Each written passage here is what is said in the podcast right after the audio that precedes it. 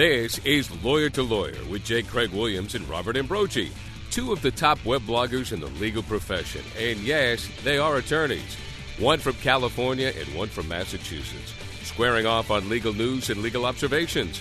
Lawyer to Lawyer is sponsored by Law.com, right here on the Legal Talk Network.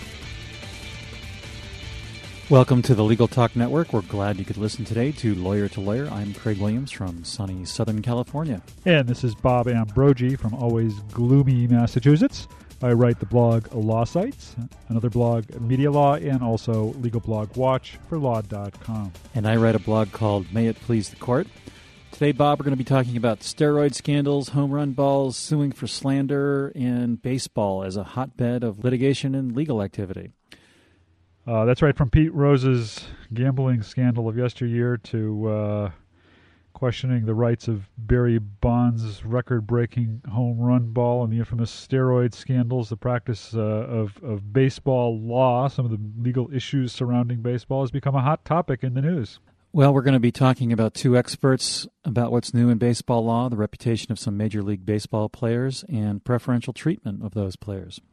So, to uh, begin to today's program, let me begin by uh, introducing our first guest. Uh, Professor Paul Finkelman is one of the world's leading experts on baseball in the law. In 2001, Professor Finkelman was an expert witness in the lawsuit over who owned Barry Bonds' 73rd home run ball. A professor at Albany Law School in Albany, New York, and a former fellow at Harvard Law School. Professor Finkelman teaches and lectures about baseball law around the country. He has also written and researched extensively all the legal aspects surrounding the sport, from contracts to steroid use.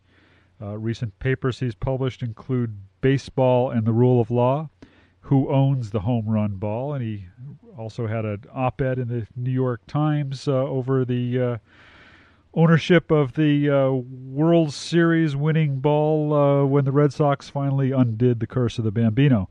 Welcome to the show, Professor Finkelman. Thank you. It's a delight to be here.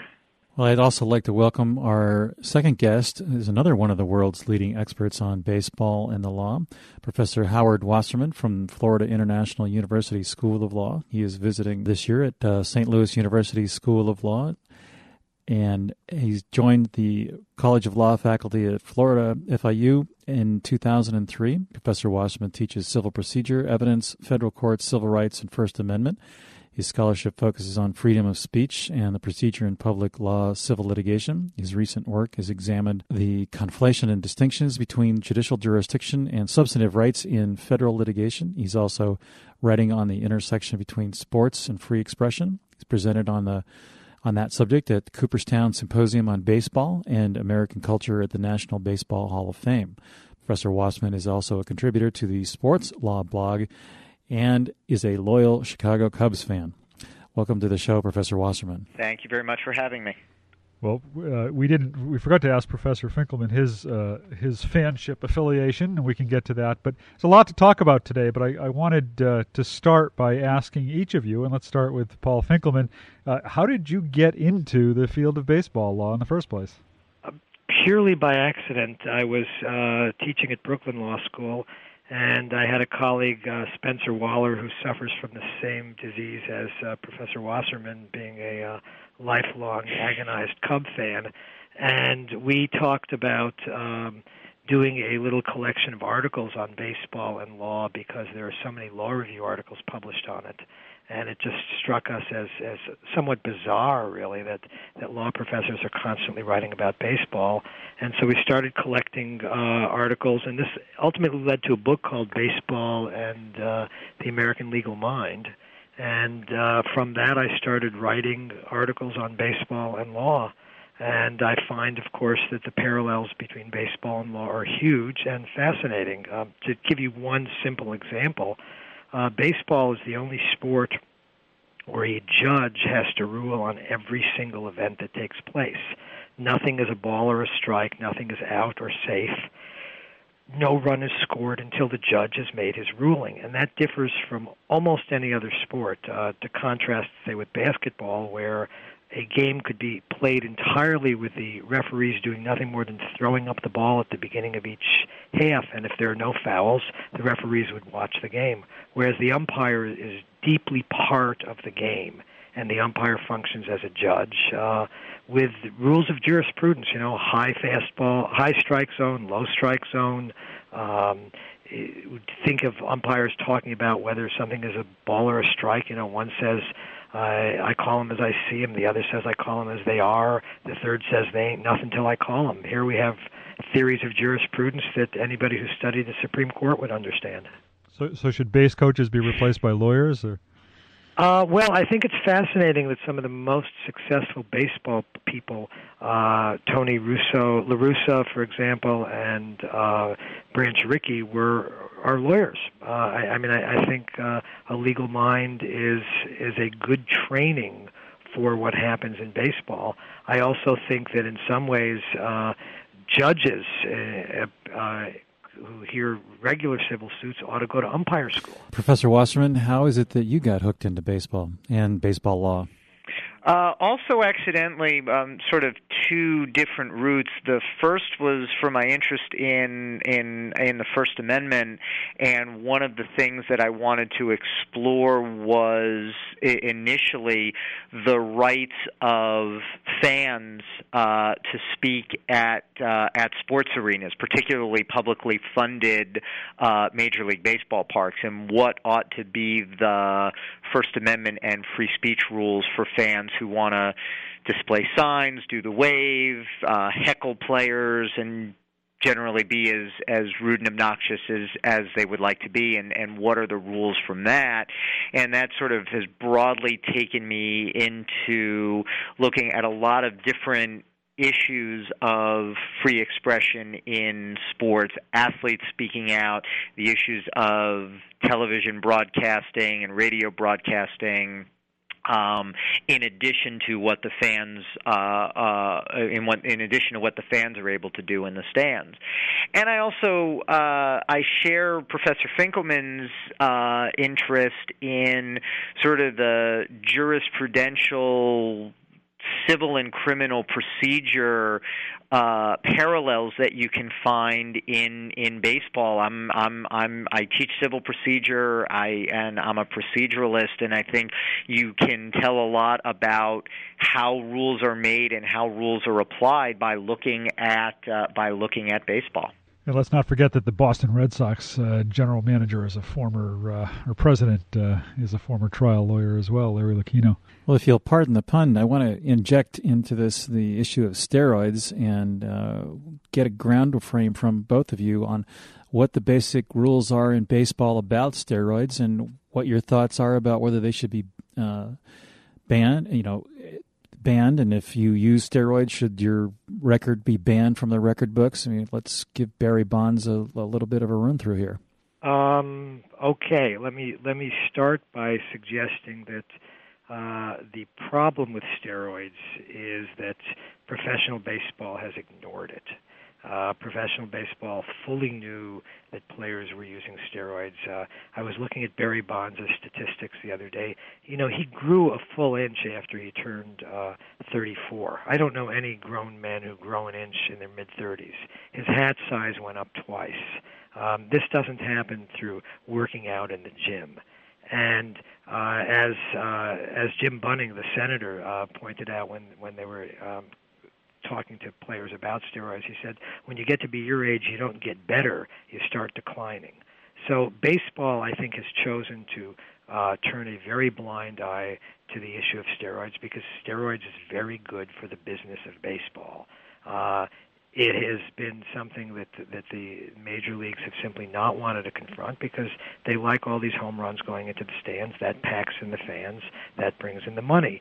Uh, the players' union has been utterly atrocious on this issue because a union should be concerned about the health and safety of its workers. It's not. It's concerned about the individual claims of some workers over others and actually forces baseball players to choose between getting a raise and uh, successfully competing and risking their health. Uh, the fans have been equally complicitous. They go out and cheer Barry Bonds or boo him, but they love watching him. So I, I think I think one of the questions before we get to whether you know there ought to be an asterisk next to Barry Bonds' record is does anybody really care about steroids? Um, is baseball simply a form of entertainment? And getting uh, steroids is no different than getting your hair dyed or getting a facelift or using science in some other way to extend your career as if you were an actor. Yeah, I think that's that's one of the that's one of the interesting questions that that uh, there there's certainly a health risk in steroids, but there's an interesting question I think of of why shouldn't why shouldn't they be allowed? Why isn't this just another version of science that allows players to to prolong their careers and do things better? Why is steroid use different than uh, the advances in arthroscopic surgery? that allow pitchers who 30 years ago their careers would have been over to come back and pitch to the, the equivalent of Tommy John surgery um, because it's it's simply it's scientific advances. Now again there's a, there's a health risk but that's sort of the balance that we're that we're going to try to that we're going to try to strike and I don't think there's been a lot of of discussion about that. I think everybody said steroids are bad, but Major League Baseball, as as Professor Finkelman said, ignored him for years, and and now it's sort of where do we go from here? But what should what should Major League's response Major League Baseball's response be? I mean, it, we there, there's certainly circumstantial evidence that suggests that certain players may or may not be using steroids, but the direct evidence is often lacking. And is that is it up to MLB to be pursuing that or to be enforcing that more strictly? Well, well, that depends on on what MLB thinks that its role is. As far as I can tell, the commissioner of baseball, when we have one, uh, thinks that his role is to enhance the market value of the teams that the uh, that the owners own. And if the market value was enhanced by simply ignoring the fact that everybody in the world uh, knew that that players were were doping in one way or the other because you know you don't grow a bigger hat size naturally and similar things. Um, that, then then the question is is is why should we care? I mean, I care because I think it is a health risk. I think that there is something substantively different about going for surgery and taking a um, steroid. For one thing, steroids are illegal, whereas going for surgery is not. And and maybe as as people who are involved in the law, we should actually take seriously what's legal and what's illegal. Um, but you know, I mean, Major League Baseball maybe ought to you know start enforcing drug testing in a serious way. Um, it hasn't so far, and maybe it can't. I mean, that's the other problem. Is is is uh, I think we have to talk to people who really understand the science of doping to know the extent to which we can even know if people are doping or prove it. We may know it, but we can't prove it. And I think, and and there's also the question of what baseball can do retroactively to what happened in the past and what it can do moving forward. Uh, there was such a hands-off attitude from you know the late 90s to about 2004 or 2005 that it it it becomes hard to argue when baseball was was play, was keeping its hands off that therefore everything that was done in that five to ten year period should be stricken from the record books. I, I think there's there's a there's a post hoc aspect to it that that doesn't make a whole lot of sense. Moving forward, if baseball can figure out a regime of testing, I think you move forward you move forward doing that.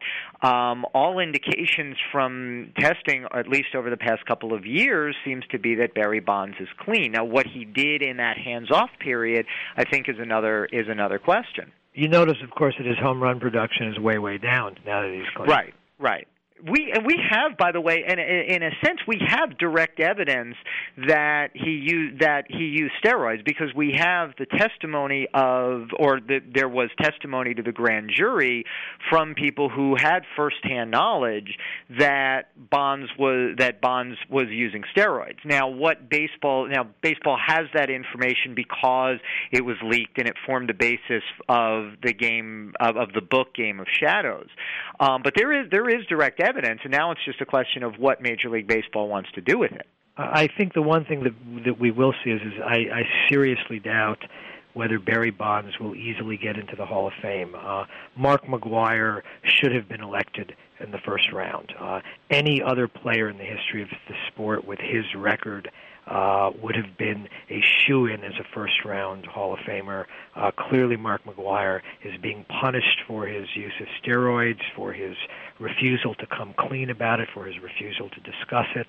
Um, you know, part of this goes to to uh, to American culture, which likes its um, its fallen heroes to ask for forgiveness uh, and that's that goes beyond uh, beyond baseball. But I think it is an aspect of our culture. And when Mark McGwire won't talk about it, when Pete Rose won't say, "Gee, I was a gambler. I'm sorry," but he he sort of says, "I'm kind of going to apologize, but I'm not really because I'm not really sorry." Um, Americans, uh, American culture rejects that and doesn't want want those players to be honored. What's Commissioner Selig's role in all of this? I mean, he's is he enforcing uh, rules and regulations? I mean, Professor Finkelman mentioned in the beginning that nothing becomes a home run unless an umpire makes a judgment call and says that it is. But isn't the commissioner the ultimate judge of what of what is of what is a home run? Yeah, well, not what is a home run, but you know whether he's using steroids, whether they're going to prosecute it, whether they're going to investigate it, or they're just going to ignore it. Well, Major League Baseball, uh, although Selig uh, might th- and some of the owners might think they have that much power, they cannot prosecute people. Um, they, I mean, the owners sometimes act as though you know they run the entire world. They don't. The only one who could prosecute would be a prosecutor. Uh, what they could do is boot some people out of baseball, but for them to boot anybody out of baseball of Barry Bonds' status is to undermine the revenue stream and the credibility of the game, and I just don't see that that that Bud Selig is is going to do this. Uh, you know, he's troubled by it. Obviously, he he didn't know whether he even wanted to watch Bonds hit the home run. He's uh, said things about uh, you know what a great moment this is, sort of. Um, but that seems to be as far as they're really willing to go. And of course, the commissioners don't determine who gets into the Hall of Fame. That's the sports writers.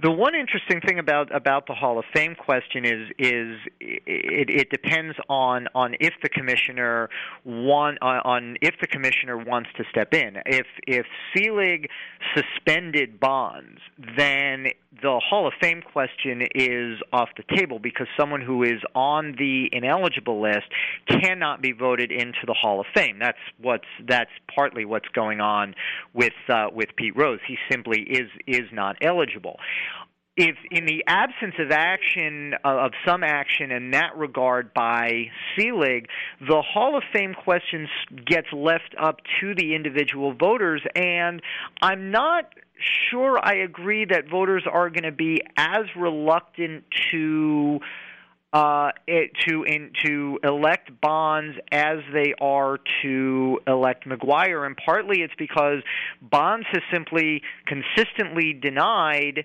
that he's ever used steroids. In the absence of, of anything specific contradicting that, I think the voters at some level will take that on its word. McGwire's problem is what he did in in his testimony, which was essentially functioned as an admission. And I think that's what the voters had in mind when only I think he got 17% of of of the vote uh, uh, in the last election. Could I get one word in on that? Which is that the people who vote on the Hall of Fame are the sports writers. Uh, Barry Bonds, of course, has made himself about as unpleasant as possible to every sports writer in America. And uh, while I don't think they would use that against him in, in, in the Hall of Fame, I think there are enough of them who don't like him for that reason, uh, for good reasons, for the, his whole attitude in life that that they will simply say we think he used steroids. And remember, they don't have to explain their vote. Right. Nobody asks them how they voted. Right. It's a secret ballot. Yeah. I wanted to ask. Uh, Sotheby's announced today that it's going to be uh, later this month uh, conducting an online auction to sell uh, to try and auction off the the home run tying and uh, home run surpassing uh, records surpassing balls that Barry Bonds hit the uh, Matt Murphy, the the 21 uh, year old who, who, caught the uh, the record breaking ball, uh, hopes to get maybe a half a million dollars out of this. Is, is, there is there are there any legal questions about about who owns this this ball these or any of these balls?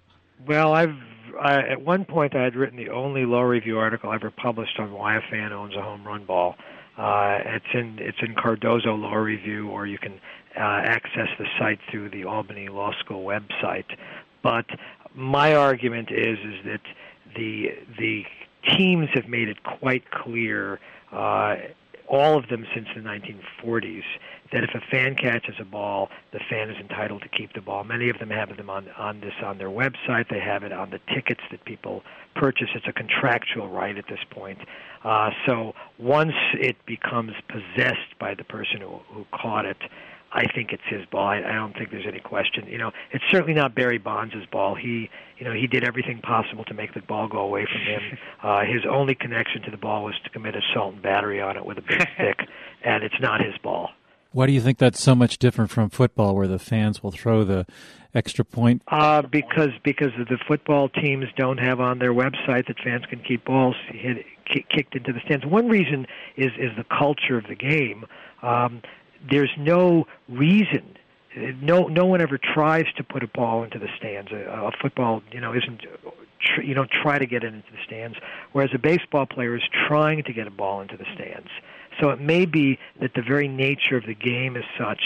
Uh, the other reason uh, is, of course, that for a baseball team, the ball hit into the stands, whether a foul ball or a home run, has almost no value. They cannot put it back in play. It's scratched, it's bruised. Uh, the physics of the ball has been permanently altered by that kind of hitting it so that unlike a football which can be put back into play or a basketball which can be put back into play you can't put the baseball back into play. So starting in the 1920s teams basically started to say fans could keep the ball. Uh, the last team to deny fans the right to keep the ball was the Cleveland Indians. And when Bill Veeck bought the Indians he wrote in his autobiography uh, explaining how bad fan relations were with the Indians. He said to say that they made fans return balls hit into the stands is to say everything everything, or to say it all, I think he said. And then he changed the rule, and so Cleveland became the last team to allow fans to keep the ball. There have been some fans that have tossed home run balls back onto the field. They can do that. That's a tr- that's a that's a that's a tradition at Wrigley at Wrigley Field that any any home run hit by the other team should not should not be kept and has to be thrown back. And the fans will egg on any fan who catches a home run ball by the other team to do just that, and will boo that fan mercilessly if if the fan refuses. It's it's, it's, it's the good sportsmanship of the Cubs. yeah. It's time for us to take a, a short break. When we return, we'll uh, get get further thoughts from our guests on baseball and the law. We invite you to visit law.com for timely legal news and in depth resources. From daily headlines to practice specific updates, Law.com provides up to date information to those working in the legal profession. As part of its coverage, Law.com is proud that J. Craig Williams' blog, May It Please the Court, and Robert Ambrogi's blog, Law Sites, are part of its blog network. Don't wait any longer. Visit Law.com today and get free subscriptions of our Newswire newsletter with the top legal stories of the day, or sign up for a free trial subscription to one of our Practice Center sections. If you found us in the podcast library of iTunes, thanks for listening. Check out some of our other shows at LegalTalkNetwork.com and become a member. It's free. Lawyer to Lawyer is produced by the Legal Talk Network and a staff of broadcast professionals. If you have an idea for a topic or a show, we want to hear from you. Go to LegalTalkNetwork.com and send us an email. If you have a comment or question, we want to hear from you. Leave us a message on the Legal Talk Network listener line at 781 634 8959. We really do listen to the messages and even answer your questions on our next show. Did you know that Legal Talk Network podcasts are also available as CLE? Visit law.com's CLE Center at www.clecenter.com. That's clecenter.com to enjoy listening and get CLE credit.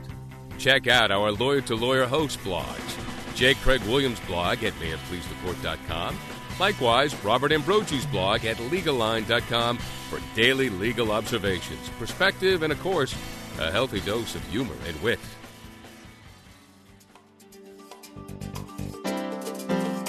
A video settlement documentary can be the most powerful and persuasive way to bring about a speedy settlement in your client's case. The Boston Media Group has a staff of television professionals with 20 years' experience writing and producing compelling stories just like the ones you've seen on 60 Minutes or Dateline.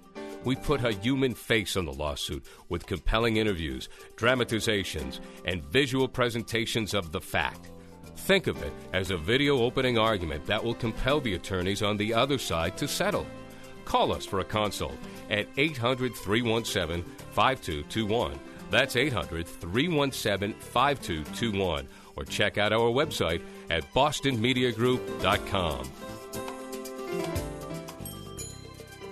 Welcome back to Lawyer to Lawyer on the Legal Talk Network. I'm Craig Williams. And this is Bob Ambrogi. Back with us is uh, two of the world's leading experts on baseball and the law Professor Paul Finkelman of Albany Law School in Albany, New York, and Professor Howard Wasserman from Florida International University School of Law who's also a contributor to uh, Sports Law blog. Are we going to be? Let's see if we can follow up the discussion we had before our break. And uh, are we going to be looking at steroids as part of baseball forever, or is there a way to get it out of the game? I'm not a scientist, uh, and and I and I think that that if there's a uh, if if players could let's assume that we have an ironclad rule no no steroids in baseball. First offense you're suspended for a month. Second offense you're suspended for uh, a full year. Third third offense you're kicked out of baseball. Something something really tough. Um, there will be a few players who will take those risks at least on a first offense because they think it's it's worth it. They may you know dope all winter and hope that their systems are clear by the time spring training begins. Um, if the science is good enough to to detect it, then you will get less doping. Uh, but there are you know there are always people who will cheat. Uh, but right now you see baseball doesn't take steroids seriously enough for anybody to be to think that they really have to have to worry about it too much. It's just beginning to take it seriously, and I suspect there are many ways to get around being caught still. And even the sports that do purport to take it seriously, you still see, like football, uh, you yet or or track and field, you still see the athletes uh, using and, and believing that they can beat the system. Is this likely to lead to litigation? I mean, are are, are athletes likely to, to go to court uh, over their reputations or or uh, over allegations regarding their reputations? I, I mean, if if you're referring to to Bonds suing, um, you, you know uh, his his lawyers recently have have been making noise. Um i don't see him following through on that because uh the standard for barry bonds is is unquestionably a public figure and the standard for a public figure to prevail in a defamation claim is so high. He has to prove that the speaker either knew that what he was saying was false or was reckless as to whether it was true or false. That standard is so high and so demanding. I don't think Bonds could win if he sued the authors of Game of, Game of Shadows, if he decides to shoot, sue Bob Costas and, and Curt Schilling. Um, I don't think I don't think he can prevail, and I'd be very surprised if he actually brought the suit. And I suspect that the people who he sued would say, "Bring it on." I mean, can you imagine how many more copies of the book would be sold if if Bond sued? And and the from the from the strategic point of view, if Bond sues, then Bond presumably Bond's presumably in a civil suit has to get on in in, in court under oath and, and be cross-examined. And Bonds also would be would be required in that case to prove that the statements made were false. In other words, he would have to prove that statement the statements Barry Bonds took steroids are false. In other words, he would have to prove that he did not take any performance enhancing drugs.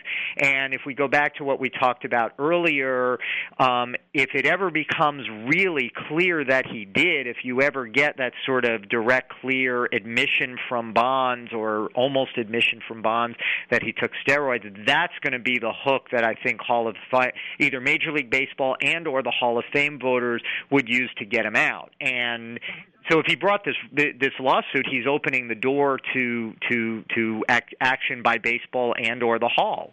I, I think he's also, but, but in some ways he's already admitted that he has said he took things which he thought were vitamins. Right. Uh, and you know, and suddenly well, his, knowingly use steroids. That's right. He did knowingly use steroids. He took things he thought were vitamins, and then his hat size grew. uh, just you know, out of the blue. You know, I took vitamins, and they increase. And then it's it's like the internet ads you get to increase other parts of your body, you know, size. Uh, he had no idea that his hat size was going to grow from taking uh, these vitamins. Well, beyond steroids, baseball has gotten a bit of a black eye with a number of uh, high profile baseball players like Pete Rose and Darryl Strawberry, and there have been uh, players punching fans and players punching each other, and it's almost gotten to the point where base brawl has uh, become somewhat of an endemic. Well, maybe they're trying to be as popular as hockey.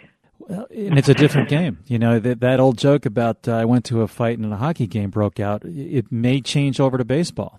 Well, you know, we should have some historical perspective on this, which is that baseball has always been kind of like this. I mean, Ty Cobb charged into the stands and beat somebody who was in a wheelchair because the guy was heckling him. Uh, baseball players are not exactly paragons of of virtue. If you if I think back to the when I was growing up, the the hero of of everybody I knew was a drunken womanizer named Mickey Mantle, and and for my dad's generation, it was a drunken womanizer named Babe Ruth. Um, the, these are not, um, you know, these guys are are jocks. These these guys are are are are, are unbelievably talented people who get paid probably more money than than makes any sense to do something that's very difficult to do, and they do it very well. It goes to their heads. They become egotistical. Uh, what's surprising to me is not the, the kind of louts that you get, but the vast number of baseball players who, in fact, are sportsmen, who are gentlemen, who are decent people, who respect the fans, who's, who, after all, make it possible for them to. Um, to, to make as much money as they make. And and there are an awful lot of players like that. And instead, uh, you know, the media focuses on, um, you know, the the the ones who are not like that, and we would expect nothing less of the media. But that doesn't mean that that's what baseball is really all about. Yeah, I think we just I, I agree. I think we we see a lot. I'm not going to say blame the media, but I think because we're able to see so much of it on a 24 hour a day, seven day a week basis that it's probably seems like it's a lot more pervasive than it is that more players are getting in trouble than they used to that that more that there are more on field fights there are more brawls on the field and and I'm not sure you know it was 40 years ago that you had uh one player uh hit another player with a bat. I mean that's that's pretty that's a pretty pretty extreme uh extreme example of on field conduct and I don't think anybody in 1965 was saying that that this sort of marks the death knell for Major League Baseball, and I don't think what's going on here marks the marks the death knell of Major League Baseball. I think we're seeing what's what we've always seen. Uh, I suspect there are probably more f- professional football players who are under indictment for serious crimes than there are baseball players. Is baseball law a, a viable career route for a, a, a young baseball fan uh, starting out in law school or starting a legal career? Sure, but they but, but they, what they want to do is become an agent. or or try to get a job representing the trying on, on the other side trying to get trying to get a job uh, representing the leagues. Um, it's a nice gig as an academic because you know now it's just I can sit here and I can do whatever I want and talk about law and baseball, and it brings together the two things that I love the most. I mean, I haven't had the audacity to try to write off tickets, uh, but, but but I suppose I plausibly could. Uh, unfortunately, I'm in Albany, so it's it's not easy to not easy to go to to to, to games. Well, we're at that point in our program where we're uh, about out of time, but before we wrap up, we'd like to uh, give each of you an opportunity to offer final thoughts on the topic and, and also to uh, let our listeners know how they can uh, find out more about you or get in touch with you, either a, a website or, or whatever else uh, you might care to point to. So, uh, Professor Paul Finkelman, let's start with you and get your final thoughts on this topic. Um, let's see. First, on on contacting me, uh, they can contact Albany Law School in Albany, New York. Uh, it's the oldest freestanding law school in the United States, and uh, uh, it would be www.albanylaw.edu, uh, and that that would con- they could get me through the website. Uh, I think my final thoughts are that uh, baseball is a game which is first of all a game, and we need to keep that perspective. You know, it's not. It is entertainment, and we need to understand that it's entertainment, and we're entertained by all these things. Uh, but the other thing is, I do think baseball can teach us things. It does teach people the rule of law. Uh, there's nothing more dramatic uh, and in terms of teaching people about law than watching a young kid stand and take, take a thought, called strike and just walk back to the dugout knowing that the judge has ruled and that he's out. And I and I think uh, that playing the game rather than watching it or debating it, that playing the game is is a very very useful thing for instilling uh, respect for uh, a legal culture, and that's that's why I'm fascinated by it. And my le- my advice would be that of Chico Escuela from uh, Saturday Night Live: is keep your eye on the ball. And and being in uh, Albany, you must be a Red Sox fan. Uh, I root. Unlike the Cubs, my team has not had a losing season in ever. Uh, well, not ever. It hasn't had a losing season for a very, very long time. I root for the Brooklyn Dodgers, and they're doing fine. They never, they never lose. And uh, Professor Wasserman, your final thoughts and uh, contact info. Uh, I can be reached uh, at uh, the uh, FIU uh, College of Law website. It's law.fiu.edu. Uh, FIU is a, a public uh, law school uh, uh, uh, serving uh, Miami and South Florida. Uh, um, my occasional musings and those of my co-bloggers can be found on Sports Law blog. It's sports law.blogspot.com. Um, I uh, would second a lot of what Professor Finkelman said about what we can uh, what we can learn from baseball, and I guess I would also just sound a a very optimistic note. I think that baseball is uh, a sport that has lasted for uh, you know going on professional baseball for going on more than 130 140 years now um, and it has gotten through a whole range of scandals and bad behavior both on the field and off the field and the game continues to survive because ultimately the management of the game and the players come to realize what they have to do to survive and I think that will happen here. Well, thank you very much for participating today, both of you. Um, we've really enjoyed the show, and I'm sure that our listeners will as well. And for those people that uh, don't get enough dose of baseball during the regular season, there's always fantasy baseball and rotisserie leagues. Thanks to each of you. Uh, it's been great having you on the program. Thank you. Thank you for having me. And Craig, you and I will talk again next week. We will. Thank you, Bob. Thanks again for listening to Lawyer to Lawyer with J. Craig Williams and Robert Ambrogi. We hope you'll listen again and check out our other shows on the Legal Talk Network. Lawyer to Lawyer has been sponsored by Law.com.